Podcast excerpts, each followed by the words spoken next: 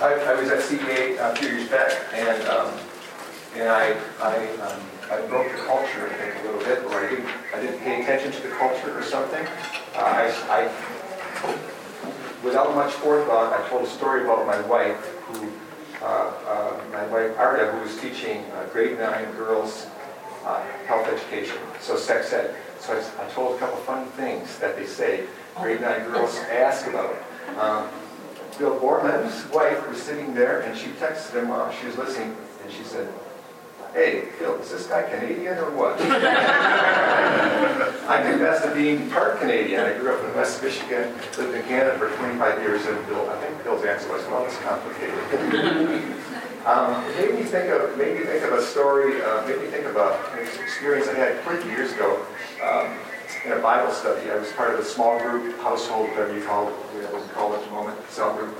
Uh, Bible study, and uh, we were reading C.S. Lewis, uh, the Screwtape Letters, and there's a part in there uh, where uh, C.S. Lewis says jokes about sex, like these little these stories these great young girls, are really not bad. Uh, that jokes about sex, of course, not jokes that demean people or objectify people, or do, but in general, just realizing that we live in bodies and bodies are important and things like that. Uh, well, one of, one of the women in our uh, small group was not having this. She's, she just couldn't imagine that you could joke about sex. Whereupon, one of my friends in the group uh, thought he would try to dissuade her from this by telling her a joke. Uh, his, his, joke was, uh, you have to remember he's an English teacher too, so you'll appreciate this once you hear the joke. But he said there was this uh, very elderly man uh, um, who, who, married a very young woman. And uh, uh, then this elderly man was talking with his friend, and his friend said to him, um, oh, wow, you're married to this really young woman. And uh, how is it? he said, well, well, how is it? Oh, he said, it's, it's, it's great. We almost do it every night. Almost on Monday, almost on Tuesday, almost This person my Bible study was not dissuaded. She still thought jokes about sex are not appropriate. Now you have to know that this guy's an English teacher, and the joke hinges on this misplaced modifier. Is that correct? Right? So it almost should have been someplace else in that sentence, and then you would have recognized that. I heard David Smith this morning, and I heard uh, Kevin Timpe, and been great so far. I'm sure you've heard great speakers too. When I heard them, they, I, uh, Kevin Timpe's uh, uh, uh, written books about uh, disability. David Smith has written all kinds of great books, and, I, I, have a quote. I, have learned a lot from David, um, and I, am honored to teach with him, be able to interact with him, and hear things and learn from him. So I've learned a lot about how he thinks broadly about Christian teaching, and um, it's helped me a lot but it made me feel like a little bit of an imposter here after David through this experience and Kevin Timpe. I'm, I'm, not really an expert in what we're going to talk about, but I wanted to have a conversation with you. Uh, I, my expertise, if I have anything that approaches an expertise, is literacy and teaching literacy classes and that kind of thing. But I've got an interest in this idea of one kind of public schools and what's happening in public schools, what's happening in our country, uh, in general, like what do we, um, what, what's, what's the paradigm, what's the, what's the movement in our country, what's happening in our country, and whether in, in public schools, and does it affect us in Christian schools? And when I was here some years ago, some people said some of this does filter in Christian schools. So what's alive in public schools, and how we view teaching and learning and education affects us. Um, I was listening to um, I was listening to a group of teachers talk uh, uh, last year, and they were expressing some of their frustrations with their teaching situation, their teaching experiences, what was happening in their school. Uh, I wasn't part of the conversation, just eavesdropping a little bit. Um, but as I listened, I thought, actually, what, what's, what's, what's hanging them up, what's causing them problems, is that the school is changing its view of teaching. So how the administration, how the teachers, how the leadership, how the curriculum people, whoever it might be, how they're looking at teaching and defining teaching and thinking about teaching is changing and, and causing and causing problems for them. But it's hard, it's, it's hard to see that when you're in the middle of it, right? So I thought this might be a chance to step back a little bit, me to suggest a few ideas, and maybe you can step back and think, so what, what has happened in my career in the last 10 years, the last 15 years, last 20 years? Uh, what, how is teaching look that different? What are the different expectations um, that, that come up for me? So there's, um, there's, there's, there's, there's a few good books that I uh, would like to refer to and, uh, and just introduce you to. Um, one that I forgot to take with me this morning, but it's a very, really important one. Uh, it's, it's called Reclaiming Accountability. Reclaiming Accountability. And it talks, it focuses on teacher education, but often talks about K through 12 education too. It's by Marilyn Cochran Smith. I have all these references on, on a slide at the end. But Marilyn Cochran Smith, Reclaiming Accountability. Um, and I, will show you a couple slides from her. Uh, also, um, this book, uh, The Professional Capital by Andy Hargreaves and, um, uh, and Michael Fullan makes a really um, powerful argument about changing our changing view of teaching and what's happening in our changing view of teaching and where we can find hope and where uh, where's misplaced hope and misplaced kind of directives. Um, and then, of course, Dave Smith book on Christian teaching. I don't know of anybody who um, thinks this deeply and clearly about teaching uh, and, and, uh, as David does. Um, I, I, was uh, doing advising yesterday at Calvin, and uh, a, a, student came in. She's a, she's a German minor and a math major. I said, that's a great combination. Uh, your math major and German minor, and then she said, yeah, and, I, and I'm taking, I'm taking the world language pedagogy class that you recommended. Was not required for the German minor. She said, this class is amazing. David Smith teaches world language pedagogy, and he, and he teaches it with such care and thought, and he talks a little bit about that here. Plus, he's kind of humble, actually, still. Um, he kind of says, don't teach like me, and I'm not the best teacher, but I think about teaching, and I'd like to think about teaching with you. And so he's got that aspect too. So his book I draw on as well. And then the tyranny of metrics. You know this book, The Tyranny of Metrics? The tyranny of metrics uh, doesn't talk just about education, but uh, it, it, talks about, uh, well, the metrics and how metrics are, are hanging us all up. I, I, thought I'd just read you, um, just open here for a second. There's a cultural pattern that has become ubiquitous in recent decades, engulfing an ever-widening range of institutions, uh, depending on taste, one we call the cultural meme, discourse, paradigm, self-reinforcing rhetorical system, or simply a fashion, comes with its own vocabulary and master terms. It affects the way in which people talk about the world, and thus how they think about the world, and then how they act in it. For convenience, let's call it metric fixation. A key premise of metric fixation concerns the relationship between measurement and improvement. There's a dictum that says if you cannot measure it, you cannot improve it. Once it measures, it gets done, Tom Peters says. When proponents of metrics advocate accountability, they tacitly combine two meanings of the word. On the one hand, to be accountable means to be responsible, but it can also mean capable of being counted. That's the kind of that's the kind of accountability that Marilyn Cochran Smith is, is arguing against. So let me let me throw out a couple slides, and then I have some spots where we can talk together and um, ask you some. So I'm concerned that the work of being a teacher is changing, as I said already that a focus on metrics and accountability is making it more difficult to do the work that motivated us to become a teacher. That the rich, full understanding of your work in the classroom and the broad, deep goals of Christian schools are being undercut by this focus on accountability, on, on metrics, on measurability, and that democracy in our country and throughout the world and the common good we seek for all people is in danger.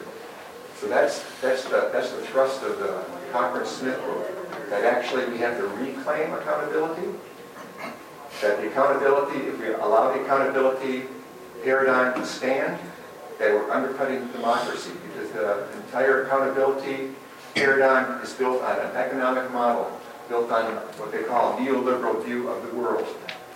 And it, it undercuts all the important things we, um, that we do. While I was uh, thinking about this, I came across a, a quote by uh, Beth, Green too, and I'll show you that in a minute. But let me tell you a little bit more about the Cochran-Smith argument. The new view of accountability is deformed.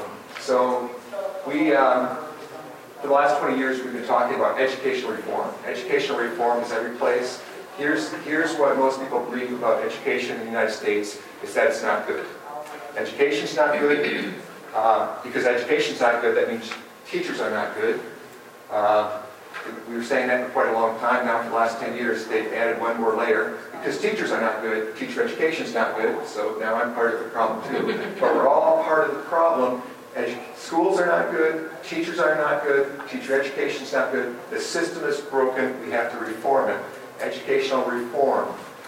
Marilyn Cochran says that educational reform defined the way they're defining it, which is test scores are not high enough, we have to get test scores better. That, she says, will undercut democracy. That is not, that is not uh, what will sustain democracy throughout the world and in our country. There's a singular, limited focus on testing accountability, reducing the spaces in our work for discussion, action, and advocacy for social justice. Reducing the spaces in our work for discussion, action, and advocacy for social justice. She thinks when we allow the definition to stand unchallenged about what um, good teaching is, when we allow that to stand unchallenged, then we no longer have a space for our discussion about what teaching is, for our advocacy, for working for equity in our, in our country. Those, th those things are undercut. My role as a teacher educator becomes I have to make sure that teachers graduated from Calvin uh, go out and raise test scores. That's part of our accreditation system right now, our CAEP accreditation system for teacher education. We actually have to prove to our accrediting body that somebody I teach, when he goes out next year, test scores go up, kids are learning because of this student that I taught. This is for all the difficulties. There's so many. There's, I mean, think about the context of all of that. But, but that's how we judge. And that's how they would like to define whether or not I'm a good teacher educator. My teachers, do the teachers that I had that I taught, do they raise test scores? Do they raise test scores? I did not become a teacher or a teacher educator just to have my students raise test scores. I mean, I mean, learning things, having better test scores, not a bad thing, but that's not the full range of what we're talking about. I told my wife what I was talking, going to talk about. She said, "What are you going to do at CEA?" And I told her. She said, "Oh, it sounds really interesting, but I don't know what you're talking about." So that worried me a little bit. And uh, maybe you should just talk to your partner next to you for a second. Do you have any idea what this I'm babbling about? Can you talk to your partner? Reaching the choir. Talk to your partner for a second. Tell me or Joe or Oh, I see.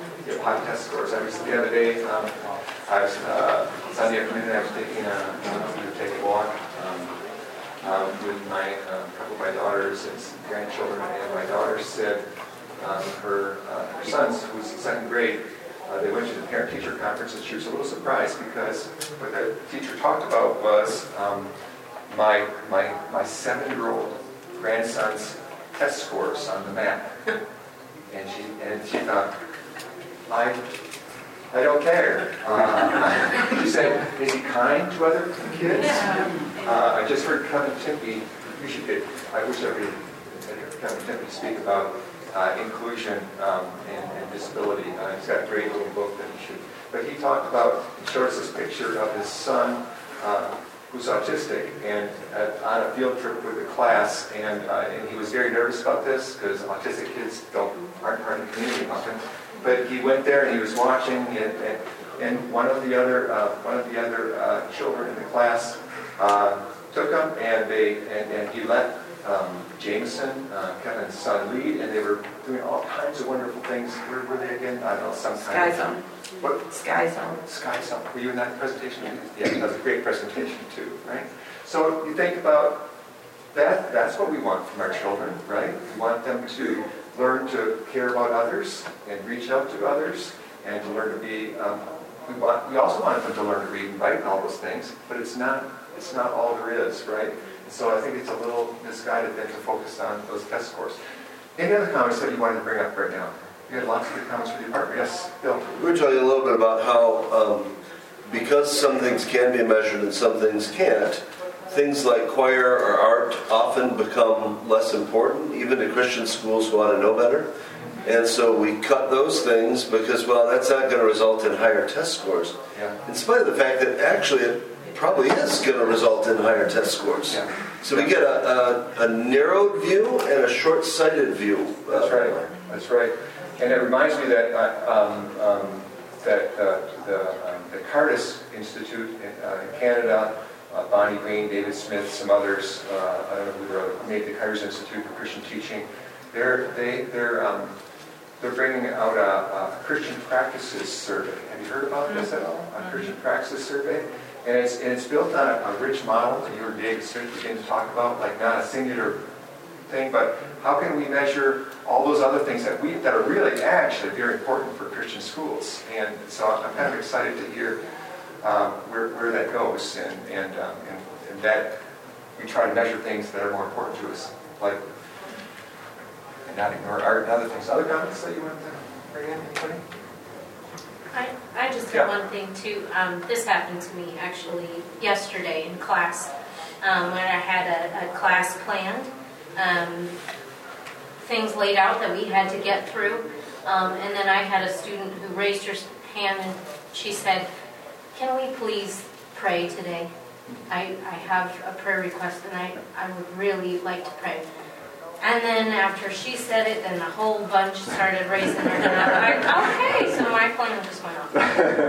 But, But yet know, you have- that is important too, It the is. spiritual growth of my students. Right. Who am I to say that my plan Yeah. for you guys to get through all of these things um, is the most important. is the more, the Yeah, most important? yeah, we always have, we always have multiple goals happening, right? I, I think, um, uh, maybe I'll get in trouble for saying this, but I, I was with a, a group of principals a couple years ago, Christian school principals uh, were there. They were just talking, they were talking about, um, the, uh, the importance of putting an objective on the board. So here's what's going to be taught, and then, and walkthroughs. So where does this idea, where do these ideas come from? They don't, they don't come from a deep vision of Christian education. I don't think you can put, I, in general, I have maybe something that you hope is going to be a conscious lesson, but actually you have about nine things that you probably want to have accomplished, like community, like respecting, like making time for people to uh, have prayers together and other things. But so to put a simple objective, teachers, we know as teachers, we just we can do that. We can throw something on there so that when the principal walks in, says, oh, there's an objective on the board, they're a good teacher. That has nothing to do with it. Does that really have anything to do with it? Multiple, multiple goals always uh, when you're teaching. And Katie Smith just went through that too, like nine different things that are going on all the time. Uh, when I think about uh, teaching my, my Education 322, I'm a, uh, recovering administrator. I'm now a full-time teacher at, uh, at Calvin again. And um, when I'm teaching a class, and I think, wow, I've taught this class for 12 years, and I'm learning again about the complexity of, of teaching, and I'm thinking, uh, it's a class of reading the elementary program, so uh, 90% of the students are women, of course, right, in the elementary program. And, and I'm working with all, and then I'm trying to, I teach something, and I go watch them tutor something, and I say, what's going wrong here? A whole bunch of things are, are, are implied by what's going wrong. Maybe we should look at David Smith's quote, but who, who is, who are these, who are these young women? Well, I want them to be good reading teachers. I actually want them to, to develop agency and voice in a world that doesn't, that tries to quiet them for the most part. It doesn't say women should actually speak up strongly and firmly. I think that's a worthy goal too, right? But I have multiple, multiple goals when you're teaching. So I just don't, I just don't know. Uh, I think we have to be careful about buying into those things that limit our understanding of education, limit our ability to have good conversation about the things we're trying to do, and uh, limit how we can advocate for all the students. Other comments that some people want to bring up?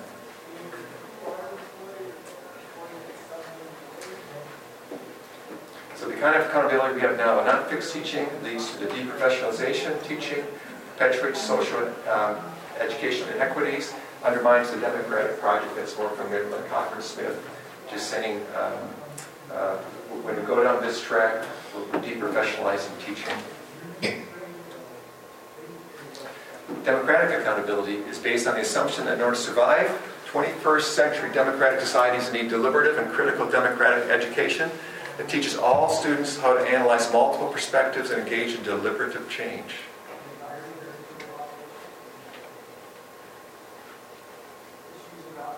Need a deliberative and critical democratic education.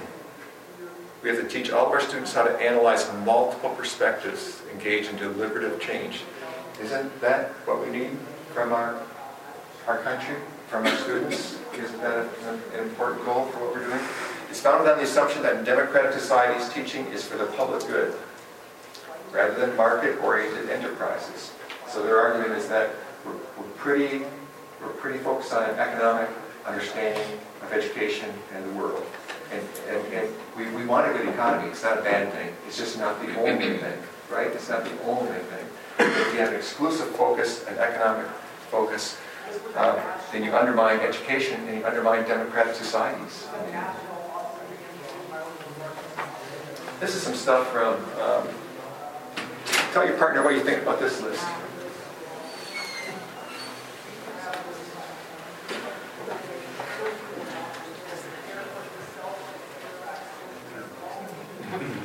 Who do you want a picture of? That- That guy that like his picture? Take it right there. I'm looking for centers in action, man. Oh, oh, oh, You you usually got to stand like pointing at. Yeah, that's right. Jim, just stand on a chair a second. There you oh. go. Okay, here we go.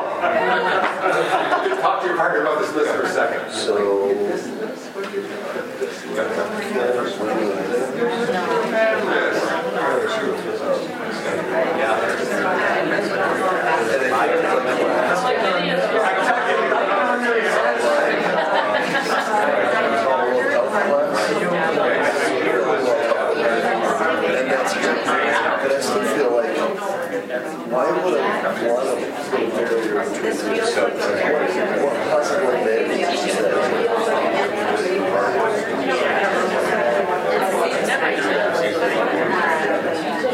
Thank you.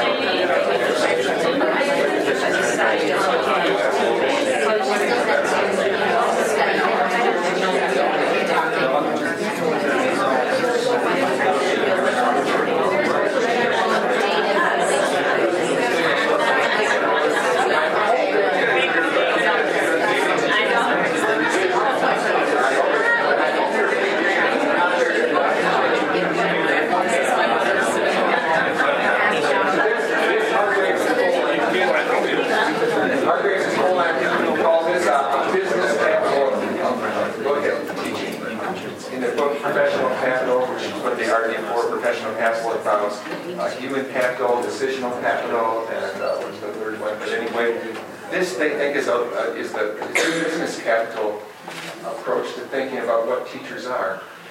Um, this is what they believe about teaching. That teaching is actually technically sophisticated and difficult. That it requires high levels of education, long periods of training. Good teaching is perfected through continuous improvement, involves wise judgment informed by evidence. So it doesn't say evidence is not important, but it doesn't say hard data is going to tell you what to do in this moment, right? Teaching is a collective accomplishment and responsibility. It maximizes, mediates, and moderates online instruction.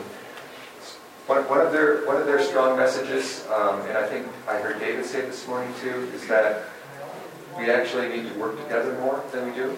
We have to we have to help each other grow uh, as teachers. Um, so when I think about, um, I really feel a little bit like a first-year teacher now, starting at Calvin again and, and teaching these courses. I need more time to talk with my colleagues. I need to, uh, I need to share what I'm doing and let them come in, give me feedback on what I'm doing, and learn from them. Because then I'll, then I'll continue to become a better teacher. Uh, working together. I had a, I had somebody come up to me at, at the CEA conference a few years ago, and I was saying, uh, could you could you do a student teacher? Could you have a student teacher? I didn't know him, but we had a conversation about certification. And I said, no, I'm having a student teacher sometime. And he said, ah, I can't, I'm not a good enough teacher. Give me a few more years and maybe you've been teaching for 10 years or more. And I thought, okay, you've been teaching for a while, but you don't feel confident that you're a good teacher. Teaching is very, very complex. And I thought, so what, what is this life been like? Who's taking responsibility besides himself? We often think, we often say, I'm a good teacher, bad teacher, which are terms, those are really not the right terms, they're moral terms, aren't they? Good, bad. I'm a good student, I'm a bad student. Are those the right words? I don't, I don't think so, right? Nevertheless, we use them. But I think we often feel individual responsibility. I'm, I'm a good teacher because I've worked hard at it, I've learned a lot of things. It's all individual. I've done, I've done these things, I've studied, but it's got to be much more collective. That's how we know people learn best together. That's how we know you can improve in your teaching through working together. And then it becomes, and, and actually, we don't want your school to have three good teachers. We want your teacher to have a whole staff of good teachers. That's what great education is. I tell my 322 students when I'm teaching them, uh, and they're becoming, I say, now, can you study with somebody for this test? Because I want all of you to be great teachers. Who, who here could you reach out to and review things with so that you learn the better, he or she learns them better. Well, she usually learns them better. But who can you work with? We want everybody to be a great teacher. That's what we're that's what we're aiming for. And great teaching doesn't come from individual accomplishments, a heroic great teacher here and there. It comes from working together collectively. And I think you need to ask your administrators. Well, there are administrators in the room. I don't forget who they are exactly, but you need to say, we need time to work together. We don't need another person coming in. We don't need Jim Rooks to come in and talk to us. We need our TDA to have to work together collectively on our teaching and um, and sharing our lessons and sharing our goals and developing curriculum together. I think we do more of that now than we did before. Do you think that's true? Those of you who are a little older, like Dale and I, are we the oldest, Dale? Mid-sixties here. Yeah, we, uh, we do a little more at the, at the lesson level, but at the curriculum level, that's often done by someone that's hired in. And that's, that creates a lot of tension there. Yeah. And, um, yeah, we've, I, I like the old model when the administrator would, would help a group of teachers develop the curriculum together instead of being, it being brought down. Right, which, which is happening a lot more now, right? Uh, and so that's, that's because actually we don't, we, need more accountability because we don't really trust you. Well, that's, that certainly feels like a that- well, that's an accountability as well. We're gonna, we're gonna, we're gonna make you all more accountable, but that kind of accountability will not get us good schools, will not get us good teaching, will not make your job one that uh, you're gonna send your sons and daughters to Calvin or Trinity to become a teacher. A lot of people don't want to be teachers anymore, do you know that? Or I know that we have about half as many people in teacher education in Michigan as we had 10 years ago. Do you know, I have students come into my office uh, as freshmen and passport, I'm advising them, I say, you want to be a teacher? Yeah, my mom and dad are both teachers, and they said, don't become a teacher. That's, that- that's not good. That's not good. Yes, sir. And a, a piece of that too, I think, I think you're right. I think we are giving teachers a little more time to work together. But I also think during that time, the expectation of what they're doing, which often revolves around curriculum mapping. Are you meeting the standards? Are you, you know, keeping up with your um, tracking the, the map test and how each kid is? That leaves those teachers less and less time to do that professional stuff you're talking about before. I think. I was essentially going to say the same thing. We do more and more together. We have no agency at all in what we do. We're told who to do it with and what to do. And which form to fill out. Well, and I know um, David talked about this this morning too, is the whole email thing. Yeah, um, trying to stay on top of our emails.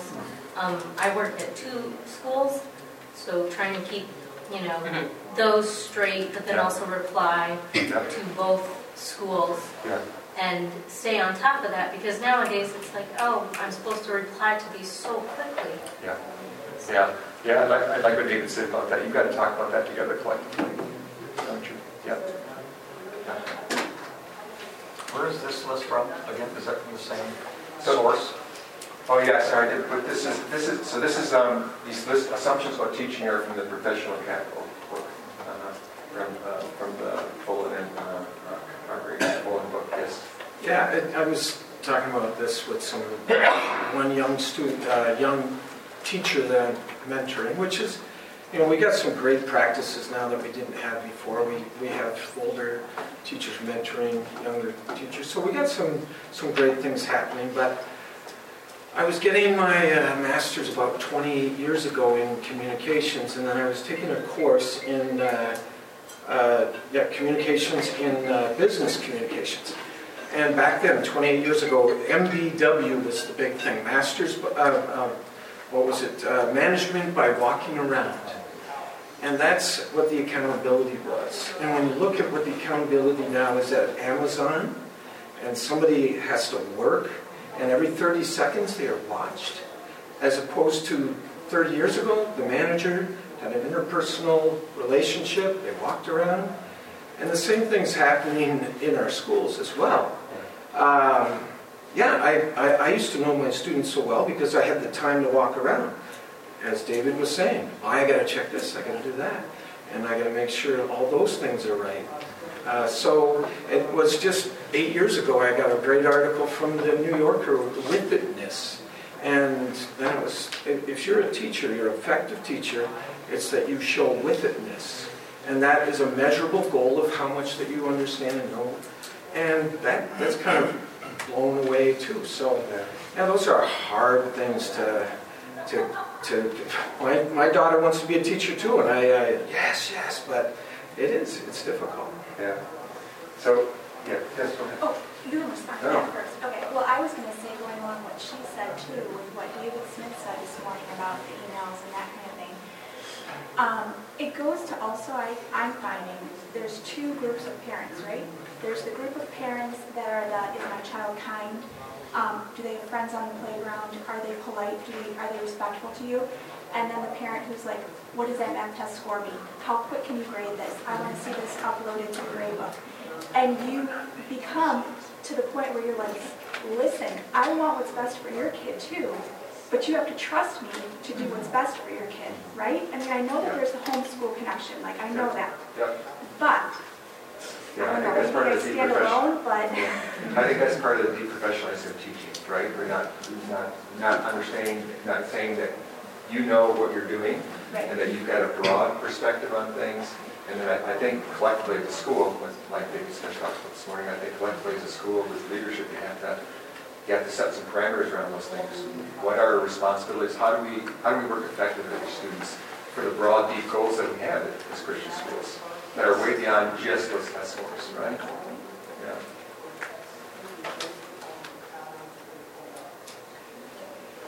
This is a little bit more from uh, professional capital. Best schools are those that invest in teachers. Schools where administrators understand community and social capital and professional capital. Teaching is too complex to ever create good teaching through lots of rules. Improving teaching can never be done to or for teachers.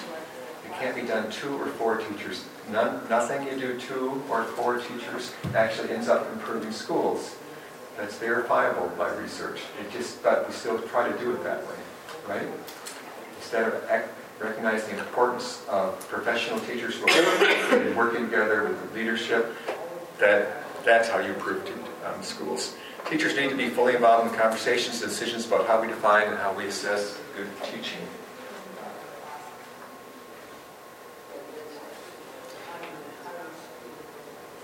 So just one more word about accountability, just to make sure um, we're, we're not against accountability, right? Accountability is important. It's just where where where where does accountability lie? What how do we judge what accountability? I, I do need to be accountable in my teaching to my colleagues at Calvin. That's important. Um, what I teach and how it fits in the program and how I do it needs to I need I need to be accountable to them. I think um, I think the college model has a little bit more of being accountable to your fellow teachers. I don't know if you're doing this in your Christian schools or not, but but I, I'm I'm still at Calvin because my um, because my fellow faculty members in the education department have evaluated my work and say I still should be at Calvin. Um, and I think um, uh, and we work not as much as we should in the education department at saying we know who's a good teacher and what good teaching is and how we support each other in good teaching through visiting each other's classrooms. We also do at Calvin, uh, probably at all college and universities. We do faculty evaluation. I mean, there's student evaluations for every course, every semester, and those are those are the goals for the college. But they're not that good. They're kind of customer satisfaction things, right? If I give you an A instead of a B, you might give me a lot more, right? And so there's all so there's not see better accountability. So we're not against accountability, we're just against misplaced accountability, that it's all on testing. That testing uh, is, is going to determine whether or not you're a good teacher. And, and there are problems with all the metrics around that. So accountability narrows the definition of teaching. It redefies test scores, focuses only on teacher quality. Uh, is that confusing to you? Focus only on teacher quality. So in, in, the big in the big vein of things right now, I um, so in Grand Rapids, I work at Buchanan School. Um, uh, I've got my students are tutoring there. One class I tutor with, there's not a single student at Buchanan who speaks English. Not all of them speak Spanish. Some of them speak uh, some uh, um, a native language from um, from their home country. And that first grade teacher uh, and those students will be will be judged um, whether they're good, whether they're good teachers by how well these students do on test scores. That, that can't be right. So, but we've narrowed it down to the teacher. Focus on teacher quality, not about the fact that in that, at that Buchanan school, they have 36 students in each of their fourth grades, and they can't get another fourth grade teacher right now. They just can't find a qualified fourth grade teacher to come in. 36 high needs, high needs school in that way. So when we don't think about equity, we don't think about uh, racial segregation, we don't think about how, how well schools are funded, and that there's not peer pros. That school used to have two reading teachers in it um, 12 years ago, two full-time reading teachers. They have no reading teachers supporting them now. They have no money for that anymore. So, but if we think, ah, but it's all about whether Dale's a good teacher. Dale's a good teacher. These first graders are going to do great by the end of the year. That's not, you can't focus only on teacher quality, can you? That's not, and, and, and if you close down the conversation, I was at the Michigan legislature last year, they were passing, trying to pass some really, really crazy bills about teacher education and stuff, and so I testified there, but as soon as you start talking about something other than teacher quality and teacher education quality, they say, oh, now you're just making excuses. So you can't talk about, you can't talk about poverty, and that poverty socioeconomics is the biggest predictor of whether a school is a good school or a bad school, good school, bad school. I think there's an additional problem in Christian schools. Yeah. And I'm going to say something very negative, which is not like me, and something very Pollyanna. I've been very negative, Which is totally, totally like me. One of the reasons I think this accountability problem gets to be a bigger problem in Christian schools is because we work so hard. And you know what? In that class with 36 kids, that fourth grade teacher is probably doing a pretty good job. You know, I mean, it's public school, whatever. But like in a Christian school, you give a Christian school teacher an impossible job. We're still going to try to do it, right? Yeah. Am I right? Yeah. I mean, sure. it's that work ethic. It's that Yeah. doing it for the Lord, not for men, Yeah. not for 36 kids. You know, Yeah. and we'll do it, and and we'll do it anyway. Yeah, Second thing is, you guys do it so well, you make it look easy. Why do people think anybody can be a teacher, or we don't need to improve teacher education? because you make it look easy, because you're doing it well. So I think a way to, to work on both of those things is to complement each other. Go to your principal and tell them about that lesson that you heard going on next door. Tell them about the time that your kids came into your senior Bible class and talked about, well, what did you think about that poem that we were talking about in English class? Like, didn't that make any, you know, like, go to that teacher and tell them you did a good job, and then go to your principal or write a note and say, those kids are so excited about reading nonfiction. Yeah. That's And, and we gotta brag each other up a little bit, because when you're doing it well, I think we need that encouragement. Yeah, those are good suggestions. Thank you. Now, uh, Can I, can we just, go- I'm gonna go through David Smith quote, and I want, I'm running out of time already, I was gonna show, Dwayne got this nice speaker for me, I'm not gonna get to it, Dwayne, sorry, but anyway. Um, I was trying to do Renee Watson, but I didn't have a chance to. But I, I like this quote from, this quotation from David Smith. I say quotation, the TJ University and English professors will correct you. This quotation from David Smith, teaching is irreducibly complex. Teaching is complex because human beings are complex. And he uses the word complex, not complicated, because complex is different than complicated. Uh, uh, you know, a CD player is complicated, it's got all these parts, but we, they're all stable and we know how to integrate complex.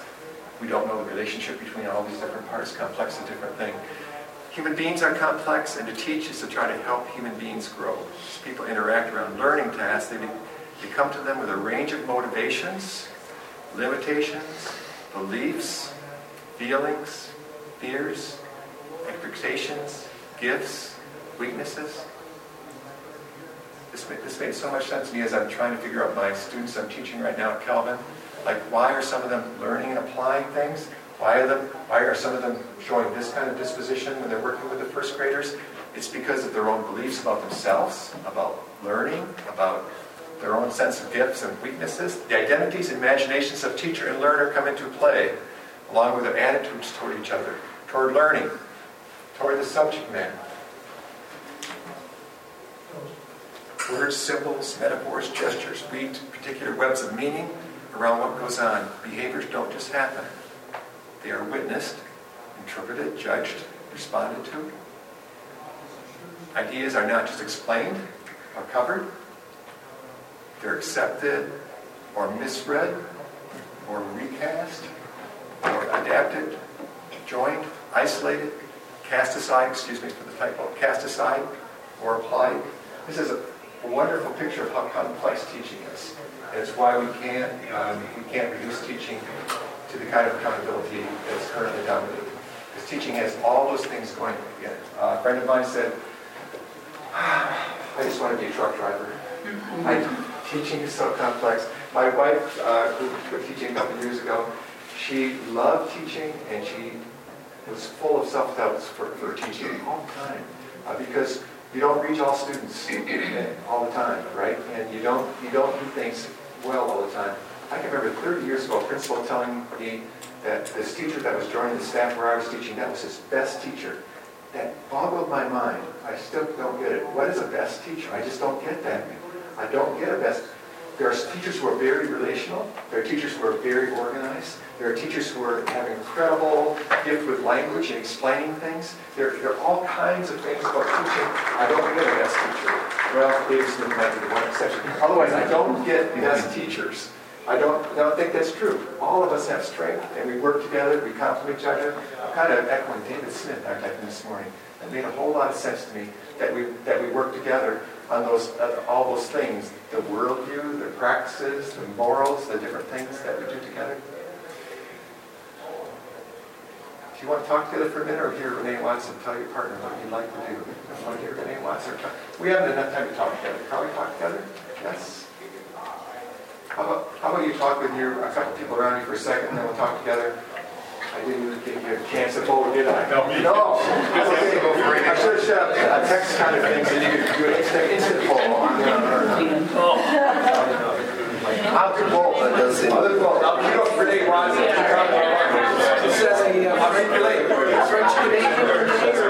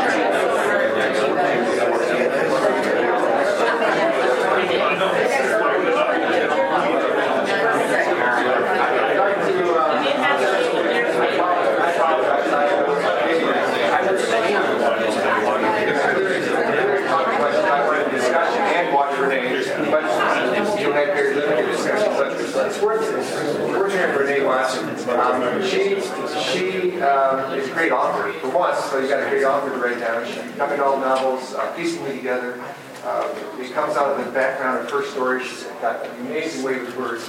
But then I, I heard her statement, she talks about how important teachers were to her.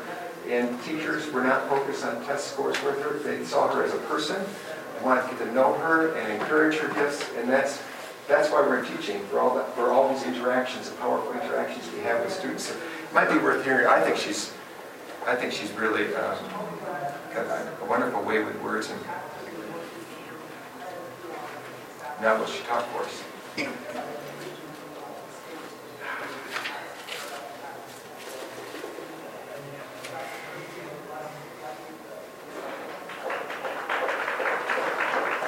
Okay, are we done? Well, I mean, it's relative, right? Um, My students never pack up their books when I'm talking to them. Um, I just Yeah. Say, can we talk some more, Professor? We don't want to talk. Yeah.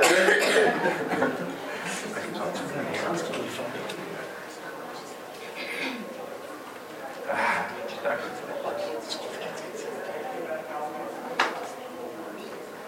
I I wish I could just send you the link, but that's not going to happen either. You can Google it. It's uh, Renee Watson at ILA. Yeah, it's, it's gonna, it's, it's a, it's a protected link. Oh, I got him talking. This guy's crazy too, Hamish Brewer. That's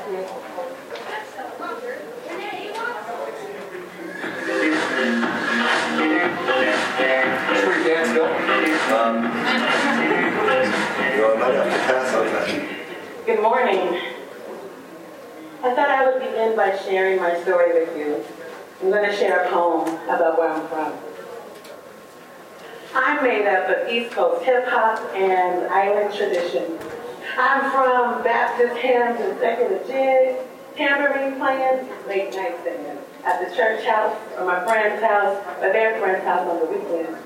Where I'm from, there are corduroy hand-me-downs and family keepsakes. Family pictures on the wall, open Bible on the coffee table. I'm from that side of town. Where the media only comes for blood shed, blood wasted, never for blood restored, celebrated, or regenerated. I'm from hopscotch and double dutch, from hide and go seek and Pac-Man. I'm from curry goat, rice and peas and beef patties. From turquoise blue water, white sand, and dreadlocks, reggae is in my blood.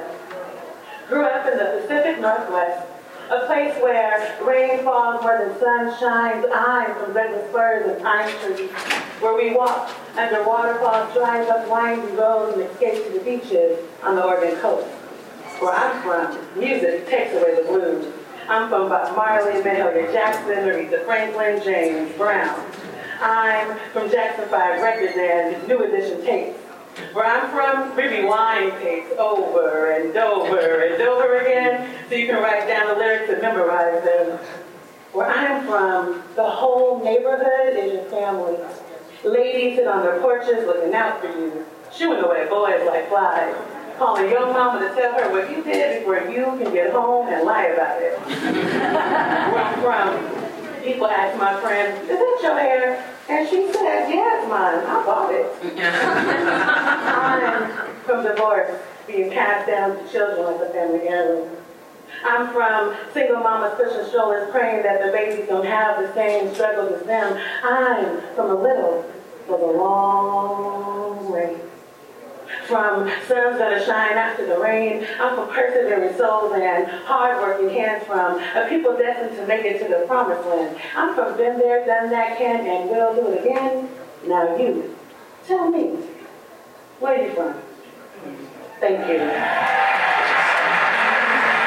Thank you. So, I write a lot about where I'm from. And this was a gift that my teachers gave me when I was a child, that they were allowing me to bring my whole self to the classroom, that the curriculum was embedded with what was happening in the world. My teachers asked me questions like, where are you from? What do you see outside of your window? What do you have to say about that? And for me, growing up in Portland, Oregon, in a neighborhood that had a lot of stereotypes about it, where I always felt adults were speaking on behalf of me, where the media was speaking about me, either because I was young, because I was girl, because I was black, because I was economically poor. I wanted so bad to take the mic back, tell my own story, not just talk about the brokenness of my neighborhood, but the beauty. And to also say that some of the things that they thought were broken were actually just fine. I wanted to be able to tell my story. And I'm so grateful that I had teachers who allowed me to critique and celebrate home. And that both of those things could exist together. I'm standing here today because teachers taught me how to love words. The written word, how to love reading words, how to love speaking words. Those three things were always in conversation with each other. Reading, writing, and speaking. I'm here today because of my second grade teacher at Vernon Elementary School. When I was in the second grade, I wrote a 21-page story. And I brought that story to my teacher and asked her to read it. It wasn't for a classroom assignment. I just wrote the story at home. And she could have said, I'm too busy. This is not an assignment. I have other things to grade. But she took time to read that handwriting, that spelling, and she wrote notes throughout the story and gave it back to me and said, Renee, you should keep working on this. I think maybe you're going to be a writer one day. They could have stopped there. That was enough. That ignited something in me. But she did something even more. When I would be going out to recess, she'd pull me aside and say, hey, have you added any more to that story? On Fridays, when I was leaving for the weekend, she'd give me a piece of paper with a list of writing prompts and sentence starters and say, maybe this will inspire you to start another short story. Sometimes she asked me if she could read what I was writing, but most of the time she just encouraged me to keep writing. She gave me permission to own my words outside of her classroom. Writing was something that I didn't only have to do at school. She encouraged me to write my stories. She gave us a, a, list that she would curate of some of her favorite books that she read when she was our age. She gave us a list of books that she learned that were currently out. And so reading became something that I could do for fun, that I could do on my own, that wasn't just an assignment. I'm so grateful that that teacher gave me the ability to imagine that she didn't shut me down. In the second grade, I was writing murder mysteries. I was writing magical realism stories. And she let me do that, and she encouraged that. And so I took away from that that I could use my words to imagine other worlds. I could entertain people and scare you and make you feel something with my words. In the fifth grade, I had a teacher who came to class one day with tears in her eyes. She was holding a newspaper in her hand and she was kind of trembling and it was very jarring.